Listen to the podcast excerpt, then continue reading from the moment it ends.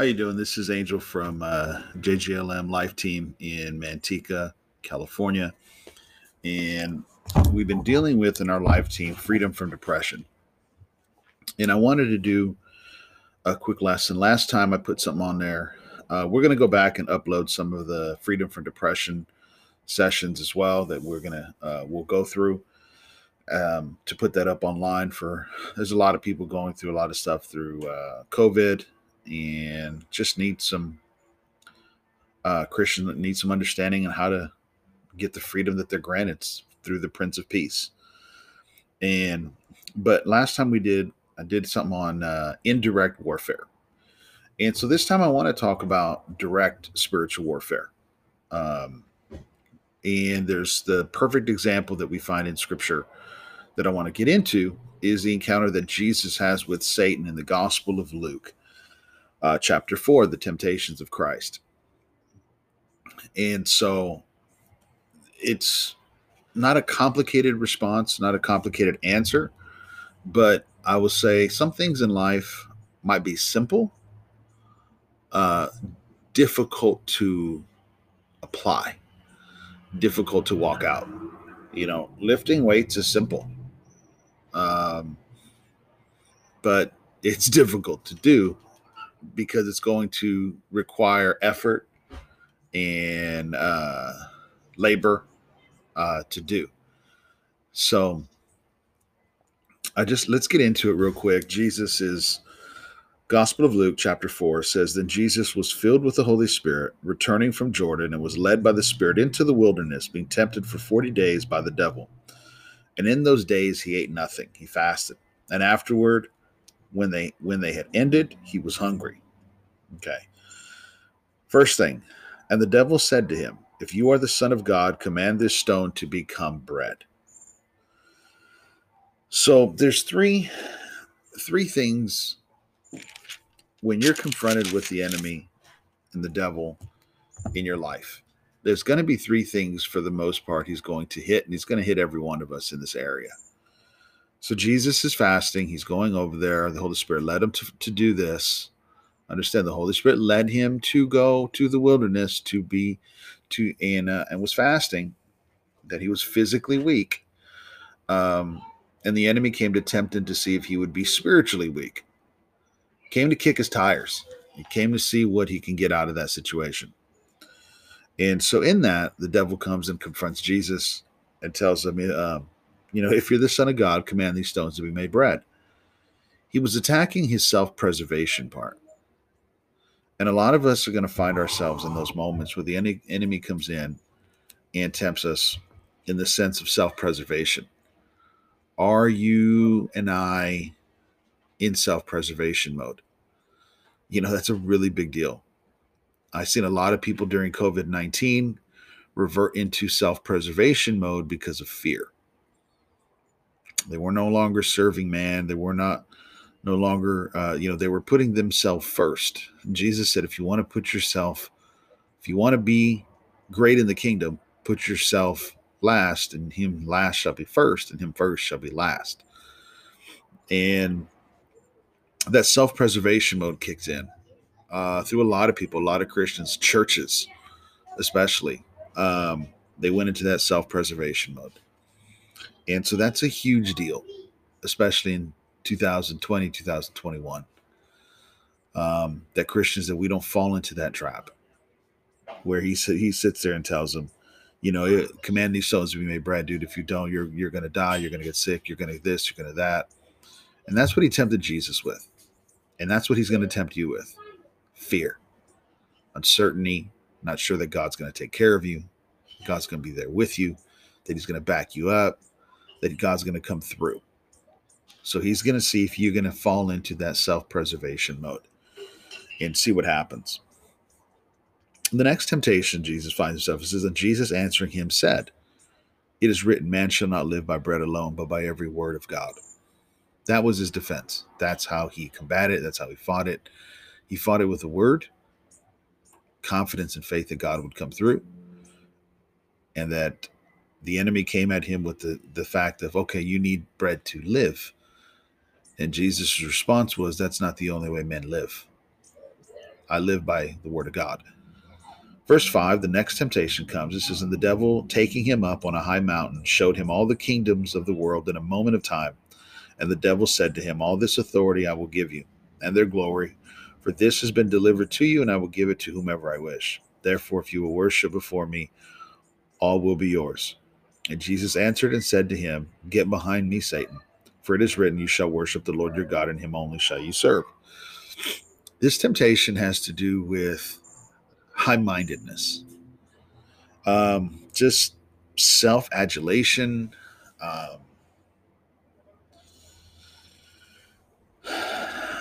just high high mindedness. Paul gives a statement to us in Romans 12, 2, where he says about, you know, having your mind renewed.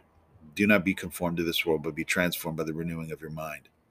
Then he goes on into the next passage and saying, Don't don't think highly of yourself than as you ought to.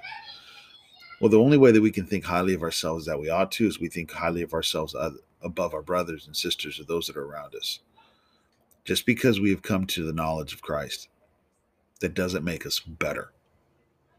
I don't care what your calling is. I don't care what your position is. I don't care what your role is in the kingdom.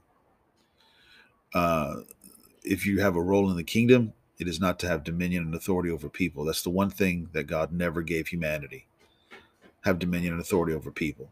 He gave us to have dominion and authority over things, everything that creeps, crawls, and flies, every virus, every sickness, every disease, every demon, every devil. But he did not give us authority to have that and reign that over humanity. And in this moment, that high mindedness that comes into this, Jesus confronts it and said, Get behind me, Satan, for it is for it is written, You shall worship the Lord your God, and him only shall you serve. We don't serve ourselves. We don't worship ourselves. We don't even have faith in our faith. We have faith in God. God comes through because he is faithful, because his word is established. Not because we think highly of ourselves or because we have all these great testimonies and we think we're amazing people. Are you amazing? Sure, you are. You're amazing. You're one of a kind. You're made in the likeness and in the image of God. But just but the reality is the most important identity in all of that is the initial image, which was God and that was created over you. So don't be high-minded. The enemy's going to come and tempt you with that. Don't be high-minded. Don't think don't think more of yourself. Just business opportunities, you know, not all money is good money. Don't burn people, don't cheat people, don't rob people. In your ministry, be honest. Um, you know, don't fall into that that ministerial capacity of superiority. It's garbage. It's of the devil. We worship God and Him alone. So no matter how gifted you think you are, the moment you step out of that that element, we cannot forget I can't heal anybody. It's Christ that does. I can't minister to anyone out of my love. It's only out of the love of Christ that heals. Uh, anything outside of that is ineffective. It's carnal. It's witchcraft. It's sorcery. It's sin. So Jesus confronts the first thing in the first element that he confronts is self preservation. And he defeats it by saying, No, I live by the word of God. I trust God. The second thing that he's confronted with is, is high mindedness and pride and arrogance. And he says, No, we worship God only. That's it. Even Jesus said that. And if Jesus said that, how much more you and I? And the next, the next temptation we come across it says, Then he brought him to Jerusalem and set him on the pinnacle of the temple, and said to him, If you are the Son of God, throw yourself down from there. For it is written, He shall give his angels charge over you to keep you, and in their hands they shall bear you up, lest you dash your foot against a stone. Now, Satan is quoting scripture. So let's get some understanding here. The devil knows the Bible. The devil probably knows the Bible better than most of Christians. I would I would be comfortable to say that because most Christians don't know their Bible. He's not afraid of the scriptures. He's afraid of you believing the scriptures. He's afraid of you walking in obedience to the scriptures. It's it's okay. I'll put it this way. Um, this might surprise you, but the devil's in the church. The devil has no problem sitting there in a worship service. The devil has no problem sitting there in church uh, because most people in church are not even Christians. They're just convicted sinners who come back and forth because they feel bad and it sees it uh, soothes their conscience but there is no transformation. See, the devil's afraid of sons of God, not of churchgoers. He, he doesn't have any problem with you lifting your hands and singing a song. What he does have a problem is you having a relationship and communion with God and walking in that continuously. See, now he's defeated. That's a di- that's a different thing. But he'll quote scripture to you all day. But if you don't know the connection to it, um, you're going to get misguided, misstepped, and you're going to make horrible mistakes. I've seen some people make horrible marriage decisions based on a misinterpretation of scripture, life decisions that just ruin their life because of misinterpretation of scripture. They wanted to apply it to their needs without actually understanding the scriptures or the power of God. And so Jesus comes in and he answers them and said, It is it has been said, You shall not tempt the Lord your God. And in that last part of self-achievement, self self-preservation, pride, uh, the first, you know, as far as just self-preservation and just being making sure that God's gonna take care of you, you know, getting finding ourselves in that mode. The second temptation where Christ falls is more of a high mindedness and arrogance uh, of our ability, of who we are, all this other things that we would take risks that are unnecessary because we think of ourselves higher than, than as we ought to. See, then you somebody would we could talk about mass, we talk about COVID 19. See, there's a difference between having confidence in Christ and having arrogance in you. There's a whole difference. And we'll get into that at another time. If you want to put a comment on the bottom and ask me a question, I'll answer your question. And we'll go through the scriptures. I don't have an arrogance of who Angel is. I know who Angel is. I'm a son of God. So there's certain things that I'm not afraid of because I don't have a spirit of fear, but I have power, love, and a sound mind that was granted to me through confidence in Christ. But I'm talking about high mindedness of arrogance with other people, with situations, and, and different things like that. But we can talk about it. And we'll talk about it down the road through other lessons. But the last part of self achievement, of patting ourselves on the back and taking something, building our kingdom, not God's, building something that don't pertain to us and not God's. So Jesus was given the bill, giving a moment. The devil gave him a moment to say, I will give you authority I will give you authority, but um, you're going to have to be sly off the scriptures. No, no, not at all. And Jesus was direct. He said, "Don't tempt the Lord your God." We're not. We don't live that. We don't live that way. I don't. I don't need millions to be rich or wealthy. You know, if I lived with under the means to provide for my family, pay our bills, live live content. But what if I had $10 million flowing through my my hands on an annual basis? See, what does it matter if I were to what people want to get $10 million and keep 8 million, invest, you know, or keep 6 million, invest 3 million and give 1 million. No. Why don't we live under the means of what God has blessed us with and give it out? Dish it out. Give to the homeless, give to the needy, pay some electric, electricity bills, pay some PG&E bills, buy a single mom some tires, um, buy some groceries, and not living in high achievement of ourselves, patting ourselves on the back, but living with humility, with servitude, serving our brothers and our sisters around us, and serving the world in the light of Christ. And so the last temptation of self achievement is something that we've seen in the church that is abused so bad. COVID 19 scared a whole lot of people financially, and a whole bunch of Christians stopped giving. A whole bunch of Christians stopped wanting to give water to their neighbors because they were scared of a virus. Stop feeding the homeless. Churches completely stopped giving to the homeless and ministering to the homeless because they were afraid that they would get sick. That's sick. That's sick more so than oh being scared of that. You know it, i heard somebody say it said everybody everybody wants to go to heaven nobody wants to die. If you if we have so much faith then let's go out and serve our community serve our neighbors put our lives at risk. And if we go then we get to go and win and we get to a great place. Oh well but we don't actually have, have confidence that uh, god will take care of our family if something were to happen. So i'll leave that for another subject. But that's what I'm talking about. You know, at the very end, Gospel of Luke, chapter 4, 13 says, Now when the devil had ended every temptation, he departed for, from him until a more opportune time. The devil came three different ways self preservation, self adulation, or high mindedness, and self achievement, pride of life, success. He came in those three ways, and Jesus confronted that, and Jesus beat it by quoting scripture, standing in the word, and standing in confidence in God. But it didn't end there. The Bible says that Satan, it says that he he left not going, man, I really missed my opportunity. No, he left for another opportunity to look for another link, chink in the armor, to look for a weak link in the life of Jesus. And at the end, he couldn't find it. So at the end, he went to kill him. He went to take his life. And that's you and me.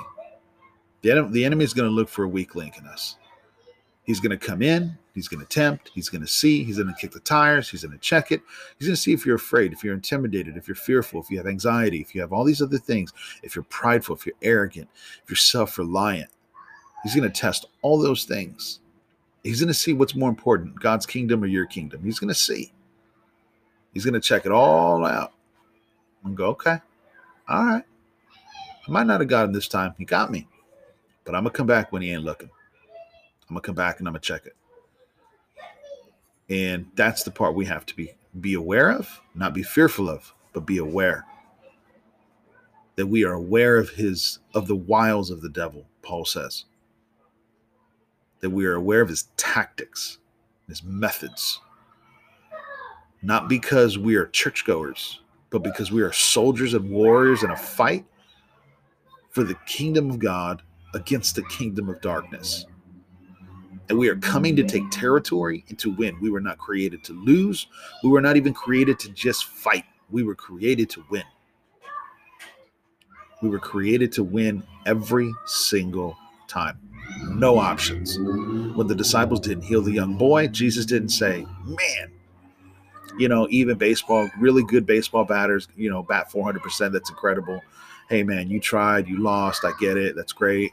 He didn't tell them, you know, well, you know, maybe next time you'll get them. Great try. No, he rebuked them for a lack of faith and said, don't lose again. So, Christians, don't lose again. We were not intended to lose, we were intended to win live in faith, live in submission to the word, live obedient, live submitted to one another with humility, servitude, serving the world in the light of Christ. It is Christ in you, the hope of glory. It's not angel in me, the hope of my glory. No, it's Christ in me, the hope of glory. So take this information, man, process it, think about it. The enemy is going to come. He always does. I don't want him to win. I don't want him to win in your life. I don't want him to have any a foothold or territory he's taking in you. I'm tired of it. And so, in Jesus' name, I set you free. Have your eyes opened, your ears opened to the word of God and the tactics and the wiles of the enemy and overcome it by the shield of faith.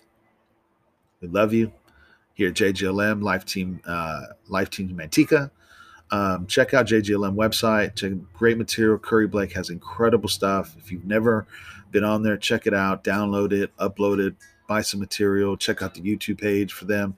Check out our YouTube page, um, our Facebook page. We love you. Find a live team. Find some strong believers that'll pray with you, not just to pray with you to sob and have sob stories, but pray with you to war and to fight and to overcome. That's the church not a bunch of sob people crying about their problems, but we're to live victorious in Christ. No other option. There is no other way to live but victorious in Him. Love you guys. Amen.